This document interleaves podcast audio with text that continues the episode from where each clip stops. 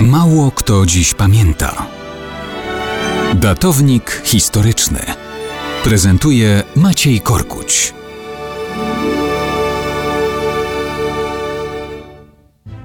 Dzisiaj mija 100 lat od urodzin Karola Wojtyły, późniejszego papieża i świętego Jana Pawła II.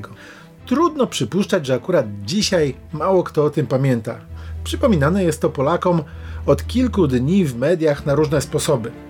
Dlatego my nie będziemy dzisiaj przypominać ani życia, ani też roli Jana Pawła II w historii Polski.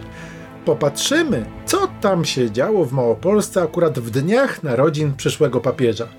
Rok 1920 kojarzy się z najazdem bolszewickim i słusznie. Ale akurat w maju 1920 to nasze wojska właśnie dotarły do Kijowa a Piłsudski zewsząd odbierał gratulacje jako zwycięski wódz podążający szlakiem chrobrego. Zajmowano się także tym, co dzieje się na południowej rubieży. 21 maja na Uniwersytecie Jagiellońskim, a 22 maja na rynku w Krakowie odbyły się wiece przeciwko czeskim prowokacjom wobec Polaków na Śląsku Cieszyńskim. Ale gazety pisały także o bardziej banalnych zjawiskach. Tym miesiącu do Krakowa powrócił były już minister zdrowia Janiszewski. Po złożonej dymisji w stolicy, w Krakowie ponownie został lekarzem miejskim.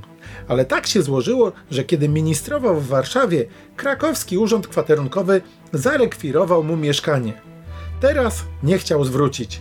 Wobec tego były minister na znak protestu zamieszkał w namiocie, tuż za rogatkami miasta.